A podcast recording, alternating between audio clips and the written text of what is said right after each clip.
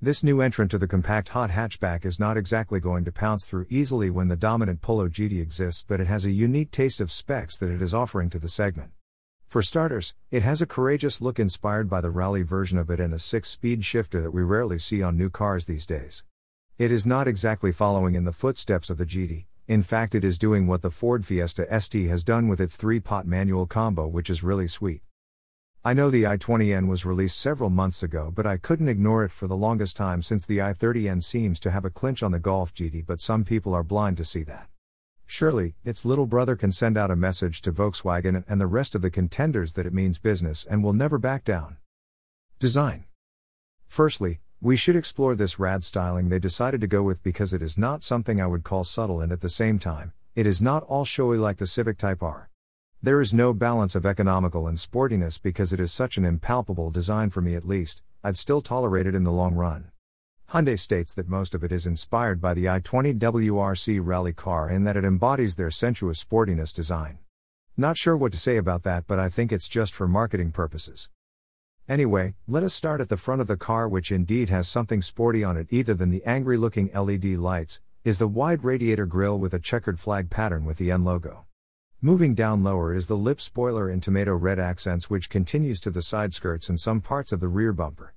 The side profile looks sportier not only because of the aesthetics, but because the suspension has been lowered by 10 mm and in addition you have bespoke 18 inch alloy wheels and grey matte finish, wrapped in Pirelli P Zero Ultra high performance tires and branded brake calipers.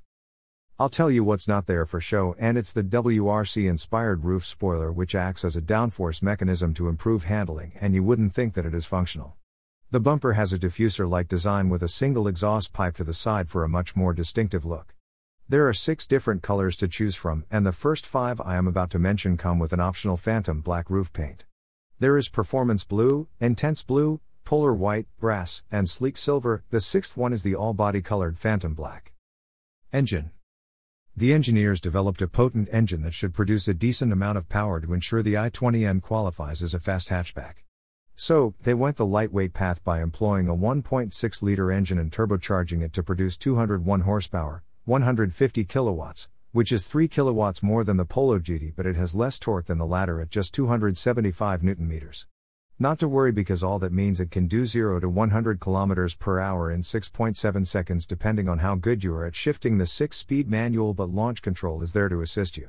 Talking about the gearbox, Hyundai states that it's strong enough to cope with higher RPM shifting when you are doing your hardcore driving.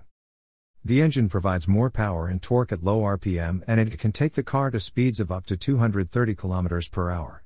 Overall, the car weighs at 1,190 kilograms, which should make it fast and agile. The turbo system is cooled by an intercooler and the water circulation of the engine. It has a mechanical limited slip differential that works to provide maximum grip and agile handling.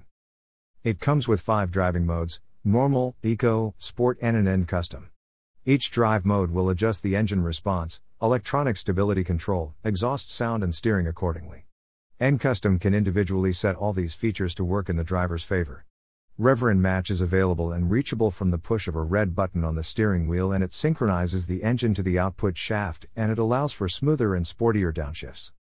Interior This interior looks a lot better than the i30N thanks to the performance blue accents used here and there to lighten up the cabin with an all black headlining not helping that much. The sports seats have integrated headrests with the specific N steering wheel, shift knob, and metal pedals added in place. There is a digital cluster and a 10.25 inch infotainment touchscreen with Apple CarPlay slash Android Auto, and the party piece feature is a variable LED red zone that varies according to engine oil temperatures and the shift timing indicator. Safety features include forward collision warning, lane departure warning, lane keeping assist, rear cross traffic collision warning, and many more from Hyundai Smart Sense.